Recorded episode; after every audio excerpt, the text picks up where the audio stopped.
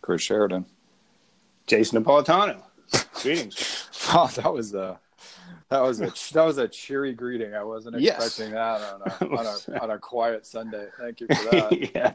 Uh, apparently, my energy's up for this show today. Clear, clearly. All right, welcome to the Cosmic Eye Show. We're just going to jump right into this with Chris bringing so much energy to the to the forefront right away. Uh, I am your host, Jason Napolitano, and as I said, I have on the phone Chris Sheridan. Chris is the author of The Spirit in the Sky. I am the author of If You Can Worry, You Can Meditate. Today, we are going to talk about uh, music, uh, the esoteric, spirituality, connections to music, rock and roll, etc. Might talk a little bit about Pythagoras. Uh, I'm sure we'll get into some Manly Hall secret teaching somewhere in there. Uh, we're going to let the spirit of music lead us where it will. Uh, speaking of music, on a sad note, uh, Chris lost a friend, Lizzie Grey, who is a beloved member of the Los Angeles music scene, and we wanted to just pay our respects to him. Uh, he uh, died last Sunday. So, Chris, if you wanted to talk a little bit about that before we start the show, please do. Well, sure. It, uh, and thank you for the opportunity. It's worth uh, worth mentioning if you're ever interested or have had an interest in the 80s, uh, even the 70s in LA, the Sunset Strip music scene with all the glam bands and hair bands that came out of that era. Uh, there was one very central band in that whole recipe called London, and that was Lizzie Grey, my singer who just passed at age 60. Uh, back in 79, uh, he started that band. Nikki Sixx from Motley Crue was the bass player. And uh, if you watch the Motley Crue movie on Netflix, you see, uh, there, you know, they show the London band playing in the early part of it as part of the history. And uh, and throughout uh, the uh, span of the London band, uh, members from Mott the Hoople, from Guns N' Roses, like Izzy Stradlin and Slash, both played in the uh, band. Blackie Lawless from Wasp, Fred Coury from Cinderella. Um, just it was almost like a who's who uh, had some. It's like doing a Roger Corman film. You know, it's at some point you kind of got to do one, and you have to spend a few few months in London, uh, and then you go on to do great things. But uh, ironically, uh, Lizzie never really got uh, the uh, you know national attention. He got a lot of respect because people knew who he was um, you know, throughout all that time. But it seems like the other people that played in this band got a, a bit more fame and fortune along with it. Uh, but he kept playing, and uh, I started playing with him in his uh, most recent band, Spiders and Snakes. Uh, and um, shortly after I joined the band, it's about seven or eight years ago, seven years ago, uh, I noticed he was having trouble playing guitar on some of the parts. And then he had me do most of the leads, and he would just play rhythm. And then it got worse and worse, and he was diagnosed with Parkinson's, uh, Lewy body, which is you know really mysterious uh, diseases of you know, neurology that that's you know seems to be going around a lot. Not sure how he got it, and was never really able to uh, you know find treatment that uh, did more than just sort of help him sustain life uh, longer. And it got so bad that he couldn't even play guitar anymore. And the last time we went in the studio, he uh, he sat next to me and he would sing uh, the guitar parts uh, that he heard in his head, and then I would go like this, blink, blink, blink. And like, no, that's not it. A little more, and then we finally got this communication together where uh, I could sense what he was trying to describe, and and he kept he you know, confirmed that I was nailing what uh, what he had in mind. So. Uh, and then he could still sing. He still had enough uh, body power to sing, and Okay, great. um, you know, and uh, so it's it's uh, he's just somebody that um, you know really helped out a lot of people. Uh, great body of work, uh, music, um, and uh, you know, and that's the thing about some of our topics. You know, today is is on music. That's something Yeah. he did um, really until he died. Even just as short as two weeks ago, he was talking to one of his other old bandmates um, about getting together and re-recording some of the songs, which he still at that time, even just a couple weeks ago, had the energy for. And it was just a very quick uh, downturn and Yeah. uh, and end. But the music lives on. We you know we have recorded music, and his music can live on, and that's the important thing. Is there uh is there some of his stuff up on on YouTube? Could the listener find uh, London songs and Spiders and Snakes songs up there? Is that is Yeah, a little there's it's find? well, you can find well, you can find a bunch of stuff, but it's uh, there was such a span of time, I think he had Spiders and Snakes 20 years. I was only in the band seven years. But, okay. Uh, so there's a lot of releases, a lot of Okay. different versions of things. But um, if you want the early London, actually listen to Motley Crue's first record. Uh, there's a song called Public Enemy that uh, that Nikki Sixx and and Lizzie uh, wrote together. That's Okay. that that's still on the uh, Elektra um, Motley Crue Too Fast for Love, their debut album. Uh, All right. Fantastic. uh, so that's kind of a, and that bridges both. You know, Nikki took it to Motley Crue, but it was a song that he and Lizzie wrote in London uh, before Nikki started Motley Crue. So Fantastic. All right. Yeah. Well, Lizzie, rest in peace. yes, I didn't get a chance to meet him, unfortunately, but I have uh, I have heard some of the music that you shared with me, and uh, and some of the stories you guys, uh, you know, some of the stories from the times you guys were working together and so on, and I have that to appreciate. So, Cool. may he journey into the other world peacefully. absolutely. All right, so let's speak about music, spirituality, esoteric subjects, maybe the occult, etc. Uh, obviously, you know, we're all familiar with uh, some of the occult influences in rock and roll with Led Zeppelin, uh, with uh, speaking of Motley Crue, and uh, you know some of the like their big hit, really "Shout at the Devil." Uh, some of the kind of uh, images that they were playing with with Black Sabbath and you know Dio and countless other you know bands. Deep Purple, I think, had a lot of uh, esoteric and occult uh, symbolism in their work. Uh, Blue Oyster Zeppelin. Cult, Zeppelin, of course.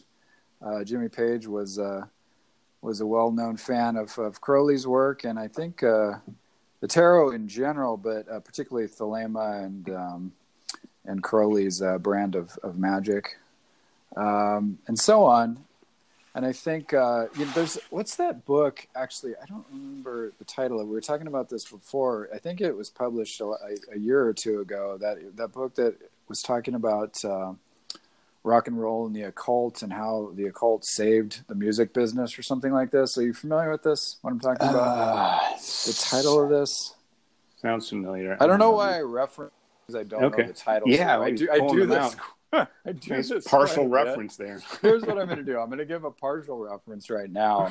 And since Okay. Mike, I am not in front of a computer and I don't like messing with my phone while we're doing the show, I will uh, I will look that up and I will put uh, that book in um, in the uh, description of the show because it actually has uh, a lot of really good information. I watched a couple videos about it and so on, and the author did some really great, uh, deep investigative work on uh, on this very subject. That's not the only thing we're going to talk about, but I just wanted to kind of reference those ideas. And you know, obvi- obviously with the Beatles, uh, the Beatles, uh, there was a lot of esoteric influence from Maharishi and uh, you know, talking about meditation, the sort of mystical traditions of India that Mhm. helped to kind of bring that Eastern flavor of thought to uh, to the U.S. in the '60s. Uh, George Harrison, obviously, you know, as an offshoot, Jai Guru Deva Om. Sure, right? I mean, this is all this all you know. Music helped to bring a lot of these different um, traditions to the forefront, and now you know yoga. Everybody knows yoga, meditation. It's like mainstream, you know, business as usual stuff now.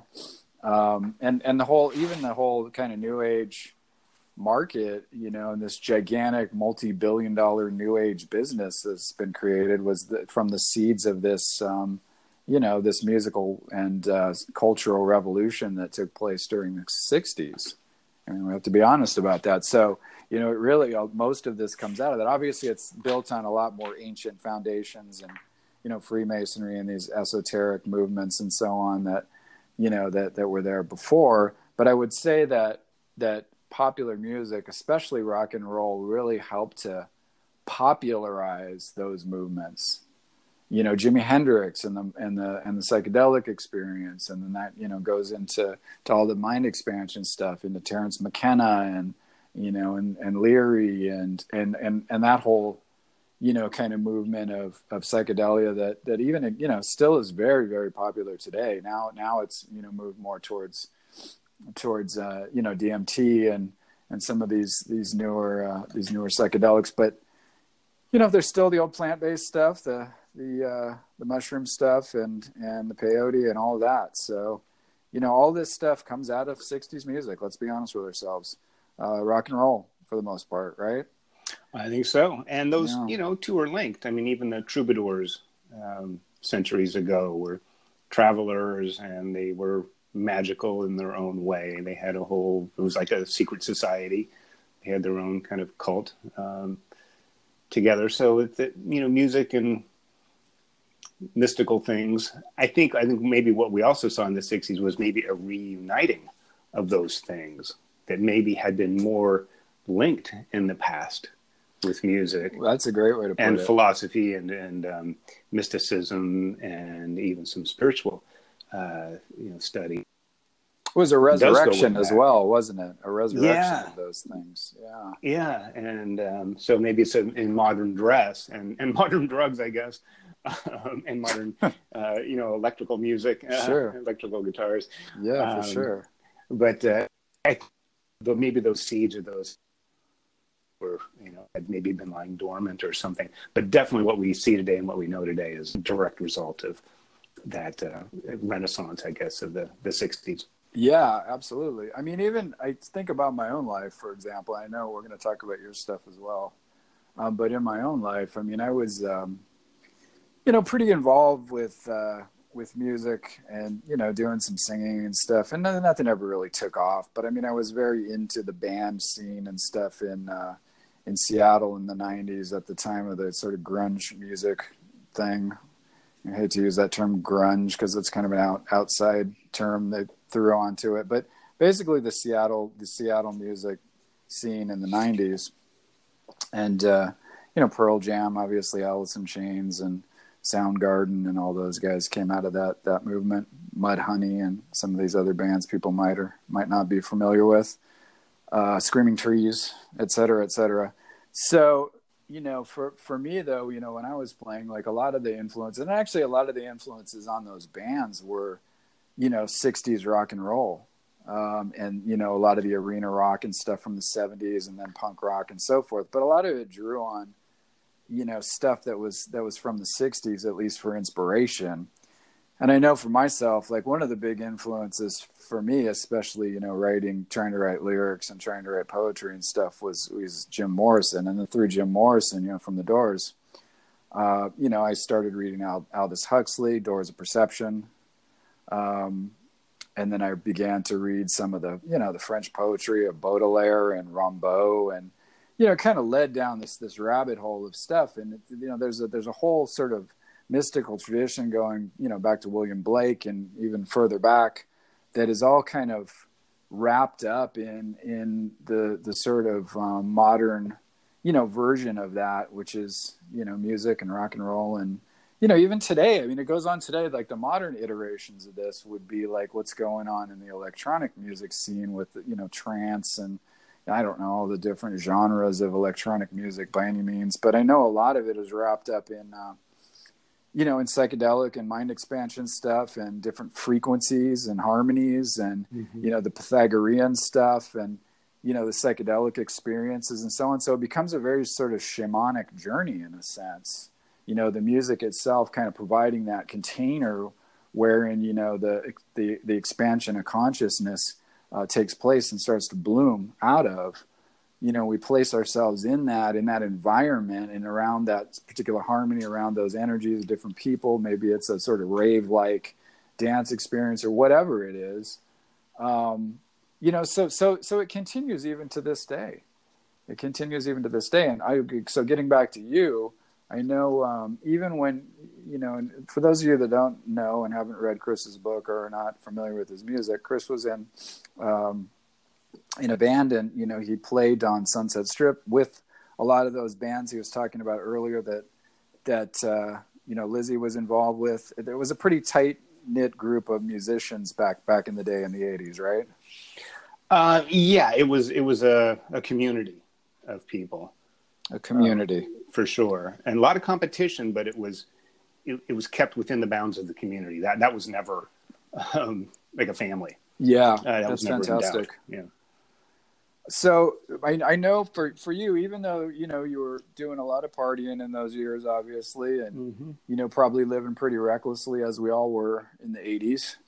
Um, you also had a sort of side to yourself uh, that was more spiritual. And, and after shows and stuff like that, I mean, people would come to you and and and ask you advice and kind of like rap with you about different subjects and you know and you guys would would would study together i mean kind of informally and stuff mm-hmm. right mm-hmm. and and you used to what, what were some of the things you were reading back then and some of the things you were interested in uh, well i read the silva mind control method in 1984 i was on tour and whacked out of speed in, in phoenix of all places and uh, um, I uh, and I read that book just because to, to, try to learn to my to meditate. Um, my mom had done TM when I was a kid, and I just I never was allowed to do it, so um, I just felt it was kind of weird. Plus, I didn't feel like I was invited. Um, so this was sort of my way of. of well, you have to be initiated into TM to do it. So that's yeah, the, and you weren't initiated, right? No, no. Okay, so there you go. Okay. Um, so no, no TM so for no you. TM for you, partner. yeah. So, uh, so I did the Silva thing. You know, basically, actually, just counting backwards from ten on the breath and um, really focusing on that was about all I needed to uh, to come down from speed because that, that was one of my drugs. So I love I love um, that your spiritual experience with meditation begins in. So I was trying to come down from speed and dot well, dot dot. well, it worked. That's, That's the thing. That it so worked. I figured if it can, By if, God. if you're you know, bouncing off walls and, you know, for two and a half days. Um, and this method can kind of bring you down to calmness. What if you're already semi-calm? it, it can know, bring you great, even. You that's know? a great sales pitch for meditation, right there. By the way, it's like, listen, if it can bring this guy down and talk him out of a tree, imagine what it can do for a normal person like you. right? oh, that's that's, that's beautiful. well, it was proof. I didn't I didn't have to believe anything. I tried yeah. it and it worked. And you know, well, that's what I tell people about meditation. It's one of these things you don't need to believe in it. It's not like some kind of superstitious theory. You need to try it out. If it works, yeah. do it. If it doesn't work, don't do it. Anyway, go ahead. I'm sorry. Um, yeah. So that, you know, I mean, I had always been interested in, um, you know, the big questions anyway. Even as a little kid, you know, I was, you know, very interested in, um, you know, Egyptian things. We had. A, I grew up in kind of an academic household, so we had a bunch of books and uh, things around museums. Uh, uncommon you know, for a family trip. I grew up in a household where you got beat up if you carried around a book. So, not in my own household, but go. but outside the house, I can't tell you how many times I got in fights for carrying books around. You know what I mean? Anyway, so hey, God, it's, God, it's God bless you and your and your and your nurturing environment. Well, you ended up embracing it in spite of your thing, and I I did rejecting it. Yeah, um, be, just to spite my of course, I, I recaptured it later on. I'll fast forward a couple of years later, I'm living in LA and in Hollywood, uh, just right across from the alley of the Cathouse nightclub, this really notorious place where everybody went. Uh, and and then you know, so I'd go there at night and stumble home, uh, you know, after hours, and then the next day I'm out sitting on the steps to this cruddy apartment building, reading the Tao of Physics by Fritjof Capra, and I'm underlining things and I'm learning about quantum mechanics and you know, so it was it was this parallel thing with the drugs and the partying, the Sunset Strip, and the hairspray and everything else that was going on. And then I've got, you know, I'm reading Zen, and I'm, uh, you know, just uh, Velikovsky. I got into Velikovsky and worlds in collision and some of these, you know, catastrophism uh, theories of, mm-hmm. Uh, you know, of the Earth's history and how yeah. it affected culture uh, so they were all very synthetic. There was a lot. Did you of, read uh, von Daniken's book then too? The ancient. Well, I had seen a movie when there. I was a kid when it came yeah. out in the seventies. It's such a great um, movie. I love that movie. Oh, and it blew me away, and I was just like, "Oh, of course," you know. I was yeah. a believer ever since. So what? I uh, forgot what the what's the what is the title of that movie? That's suddenly a Chariots of the Gods. Chariots question of the Gods. Mark. It's a question right. mark. Though. It's not. That's, yeah, or an exclamation point. It's, it's yeah. Chariots of the Gods. thank you, thank you for that for that reading. Because because yes. in case people didn't know what a question yeah. mark was, you just elucidated how we form questions in English. Well, by, I mean, by it's not a common intonation. movie. Uh, thing, You're right. Know? Yeah, yeah. Unless no. it's like Who Framed Roger Rabbit or something, maybe then that. But you didn't say demands a question. It's Who Framed Roger Rabbit. so sorry, like exactly. See, yeah. you're getting it. Now I'm getting it. I'm yes. getting it. My right. ESL is is starting to really pay off. My ESL learning. So anyway, I'm sorry. Um, so yeah, I I just had this double life in a way, in, even within 24 hour period. Yeah. Uh, and to me, it was a balancing thing, and I never really let one or the other one go. Uh, it even got to the point where on tour, I'd be in some place in Arkansas or you know Massachusetts or wherever, uh, and um, and after the gig, um, people would come by, and I would do tarot and and blow people away because obviously I had no prior knowledge or yeah, you know anything. Um, so uh, what deck did you use, by the way, back then? uh, just a rider deck. The Rider a good, uh, yeah, good. Uh, That's a good, great beginner deck. deck. Yeah. Uh, and I, you know, did it for a while. That I was doing it often enough that I could, you know, didn't even have to look at the cheat guide. I could, just, you know, lay my thing out and Yeah. but it's like, oh, how do you know that? Wow, it's spot on, dude. You know, or something. Yeah, so yeah. you know, I it, even then, even though they seemed like competing or parallel things, they they intermingled Fit and together well, didn't and, they? Yeah. And what blew me away is as I got you know more into studying uh, history of philosophy and esoteric traditions, uh, to find out really how linked uh, it was back then to uh, studies. You know, music and geometry and mathematics and astronomy all went together Yeah. they yeah. weren't electives. Those were those were core and music. One of Exactly. them, you know, um, because it was the math involved. Very very mathematical as well as it is spiritual and ethereal and uh, all these other things and feeling Speaking and of that, let me pop in really quickly Oh, with yeah. something because you sent this to me and I, I absolutely love it. The, the Donald Duck video on Pythagorean mathematics and uh, and music, uh, which is on YouTube. It, you can look, you can see the whole thing if you look up um, Donald Duck math math magic, right? yes, as one word, math magic. And it's Donald Duck traipsing around in this this magical world. I think it's what's from the late fifties or something, or early sixties. Yes, it that is- crappy uh, era where you know animation looked really crappy. It looked really good in the 40s and 50s, and then it kind of got crappy anyway. You know what? I actually like the way it looks. I like the. Uh, I I don't know. There's something kind of kind of kitschy and old school about it. I mean, especially now. You know, very minimal. I think it was a minimalist. the minimalist uh, style. Yeah, influence. exactly. Yeah. I mean, the, the the obviously the animation in something like a Snow White or something. I mean, those are those are masterpieces of Mhm. artwork. But but the, the the 50s and 60s stuff that they did, especially for the educational stuff, it was it, was a lot of fun. I dug it. Yeah. Um, but the um, anyway, that video is is a really cool introduction to sort of sacred geometry, mathematics, Pythagorean thought, and so on. So if you have not seen it, uh, please watch it. And and what is amazing is think they actually used to show this in school.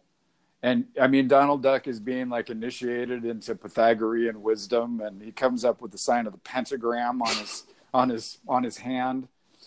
He has he actually has a hand at the end of his uh, at the end of his wings. Well, he doesn't have wings now that I think about it, but uh, genius. The whole thing is Yeah. genius. I don't think you could ever show that in school today, uh, unless it unless it were like at a Waldorf school or something, right? I mean. So anyway, I got completely off track, and I, I just wanted to share it with people because you sent me that link, and it reminded me. I, I did actually see that in school as well, when I think I must have been in like uh, like third or fourth grade, because it reminded me uh, of that of that time. And I'm like, wait a minute, we watched this in school on a on a projector. They used to show films for you kids who are not aware, but films used to be films. They uh, they actually showed them on projectors on a screen in school. I mean, they have screens still, obviously, and they project things, but they're they're they're video projections now, and uh, and all of that, and everything's digital. But these were actually little films that they would run in school, and sometimes they would break, and sometimes they would burn. Remember when the films Oh, would yeah. burn, Mhm. and then that you'd get that really neat pattern that would like go.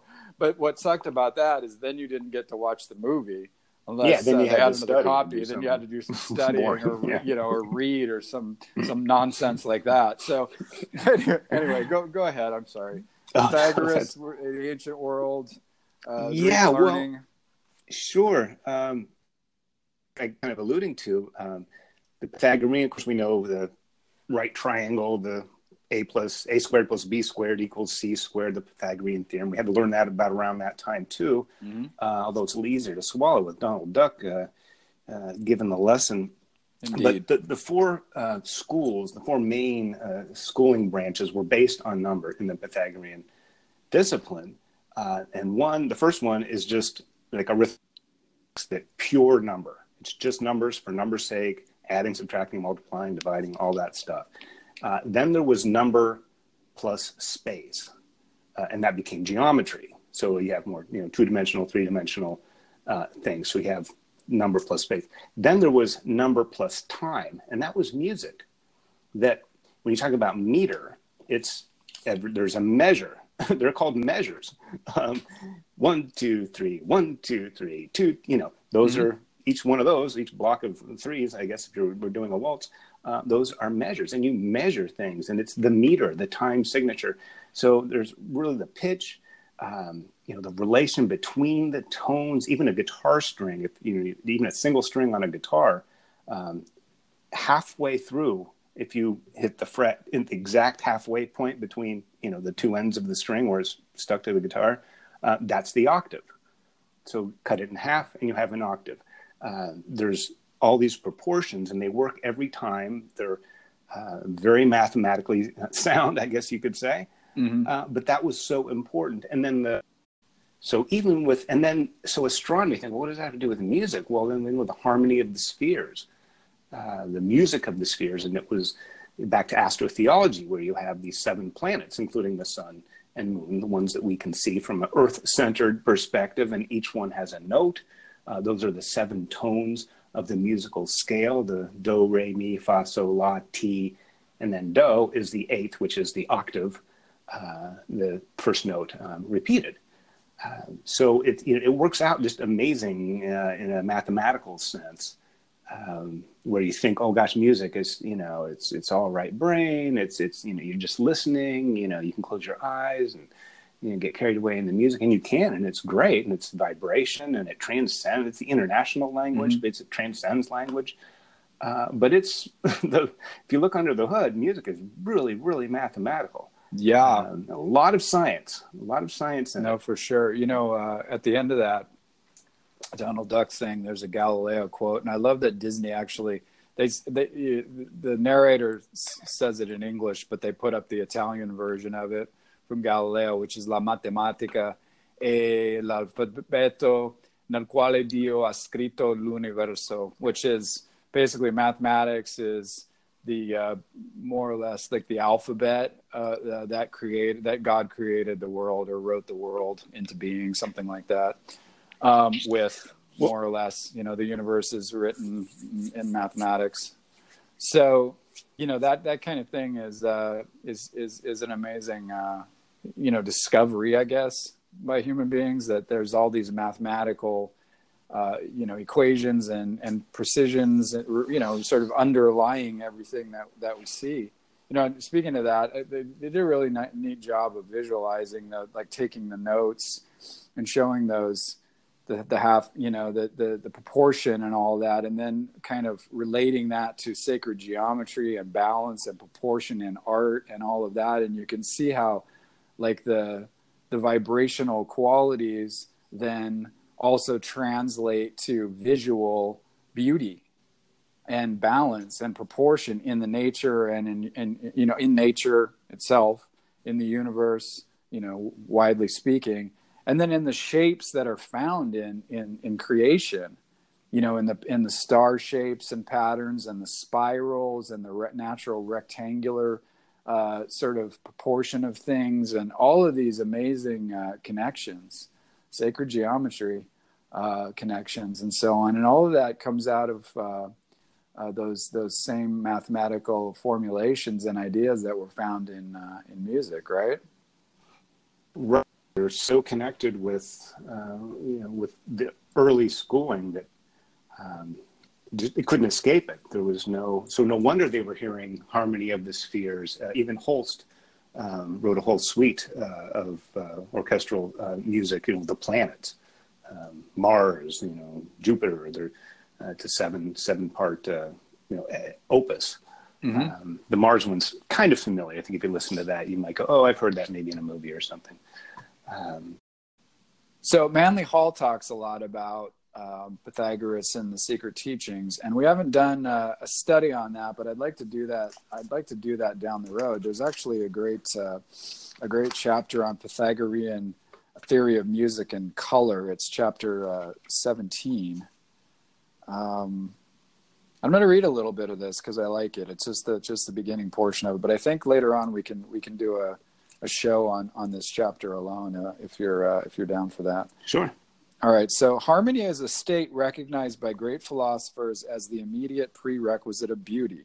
A compound is termed beautiful only when its parts are in harmonious combination. The world is called beautiful, and its creator is designated the good because good perforce must act in conformity with its own nature. And good acting according to its own nature is harmony, because the good which it accomplishes, which it accomplishes, is harmonious with the good which it is. Beauty, therefore, is harmony manifesting its own intrinsic nature in the world of form. In the world of form. So Manly Hall says very nicely and, and beautifully there about the connection between beauty and form and harmony, vibration and sound. You know, of course, we have the the, the, the idea of the word as being, uh, you know, the the creator of, of of the in the beginning was the word, and the word was with God, and the word was God, and that's the, the sort of creator of this vibrational idea, the idea that Om, yes, was, you know, or the vib- vibratory force is what brought the universe into existence, and so on. So vibration and form and and beauty and the construction of this sort of physical reality we live in seem to be uh, tied to vib- to vibration, to sound, to that sort of intentional uh, intentional uh, movement of of you know that vibrational pattern uh, and so forth. So so obviously there's there's a there's a deep connection between sound, music, vibration, harmony, and uh, you know our spiritual lives and and this physical reality that we live in. You know, there's a certain uh, harmony to anything that we find beauty uh, beautiful. Um, you know, and those are those, a lot of those ideas. They're you know they're ancient.